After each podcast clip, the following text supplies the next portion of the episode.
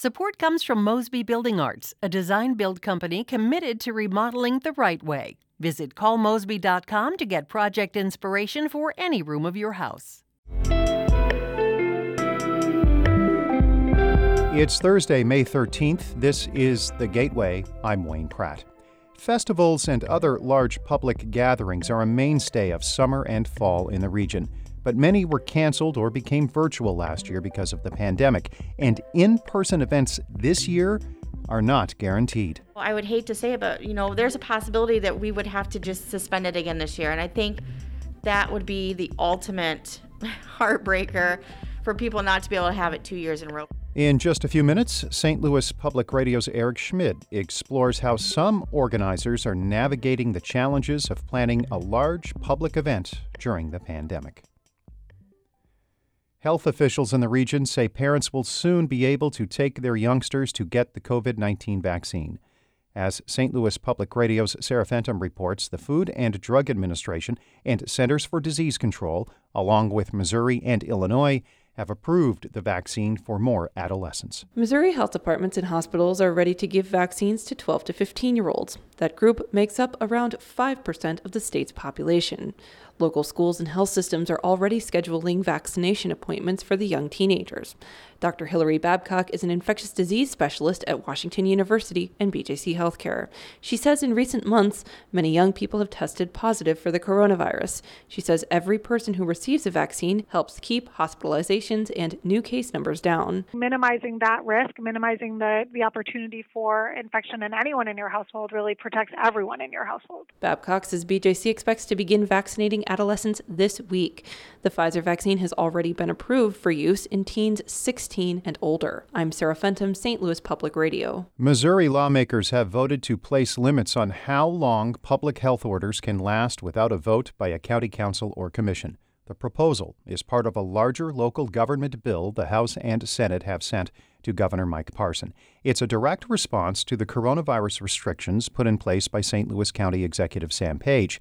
County Republican Representative Jim Murphy says many of the restrictions will probably be lifted by the time the bill takes effect in late August, but he says the change is important for future pandemics. We gave a lot of faith in the local uh, government, and they didn't all act the way they should. So this just makes it across the board a way to act in the future. Orders would last for 30 days before a vote would be required. An extension would need a simple majority if there is a state of emergency in place. Otherwise, it would need a two thirds majority.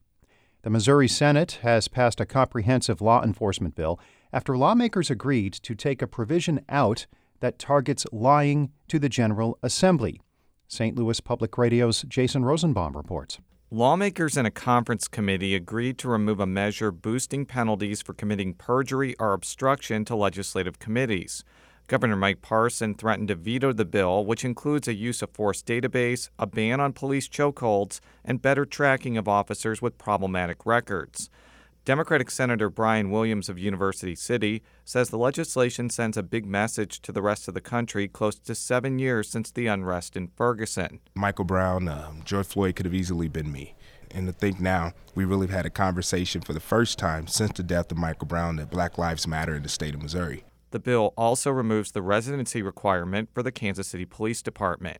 In Jefferson City, I'm Jason Rosenbaum, St. Louis Public Radio. St. Louis Corrections Commissioner Dale Glass is resigning following months of criticism from politicians and activists over conditions in the city jails. Glass has served as the jail director since 2012. A spokesperson for St. Louis Mayor Tishaura Jones says her office did not ask him to resign. Glass's final day on that job is June 1st.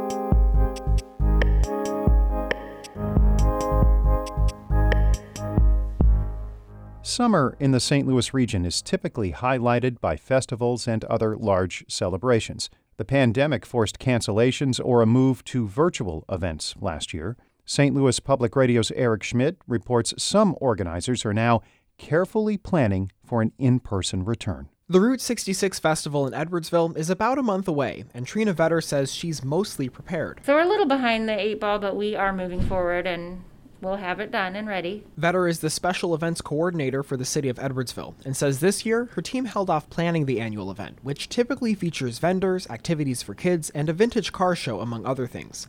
They usually start making arrangements in January, but Vetter says she didn't start until March after what happened last year. We were trying to plan it, not sure if it's going to happen, and then I'm canceling on everybody, so we didn't want to do that again. Vetter says the delay this year put them behind in solidifying vendors, event sponsors, and musical acts.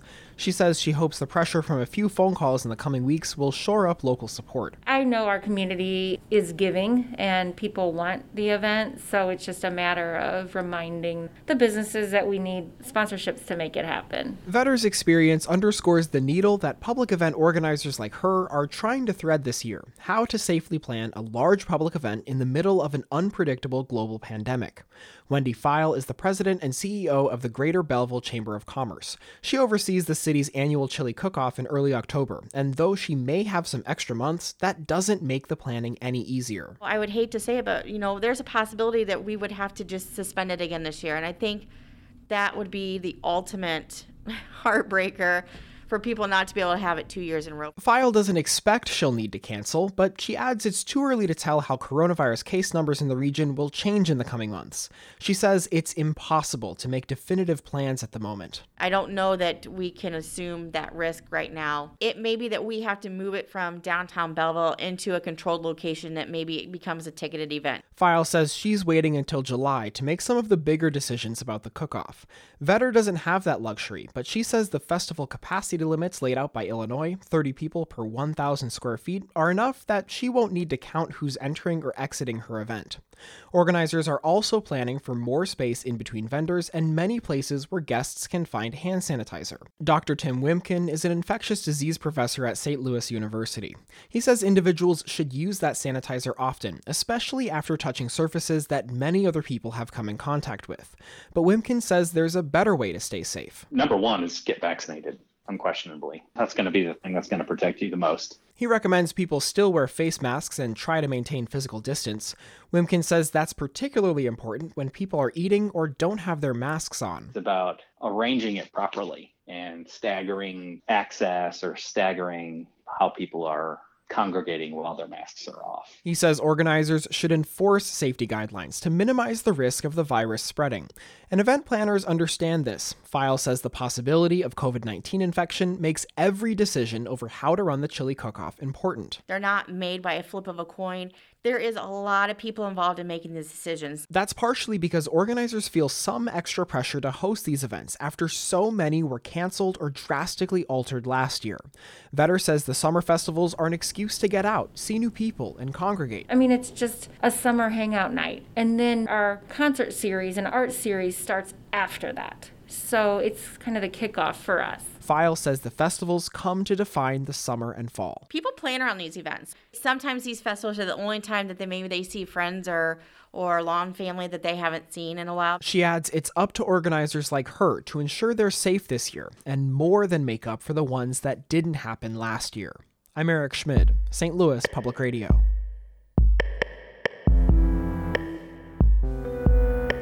Our Fred Ehrlich edited that report. Shula Neuman is the executive editor of St. Louis Public Radio, a member supported service of the University of Missouri St. Louis. Music by Ryan McNeely of Adult Fur. Before wrapping up, yesterday was another huge day for a former Sumner High School student.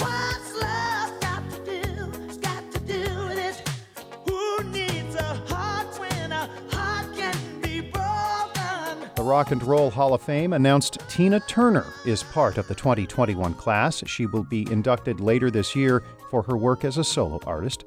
That career includes many notable songs like What's Love Got to Do with It, along with Private Dancer, We Don't Need Another Hero, and this gem from 1989.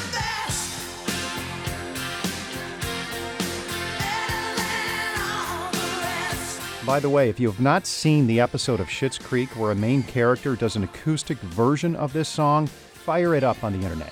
Well worth it. Turner was born in Tennessee, but moved here at age 16, met Ike Turner at a club in East St. Louis, and launched her legendary music career. She has a star on the St. Louis Walk of Fame and the Loop. Turner will go into the Rock and Roll Hall of Fame as a solo artist during an October 30th ceremony. I'm Wayne Pratt. This has been The Gateway.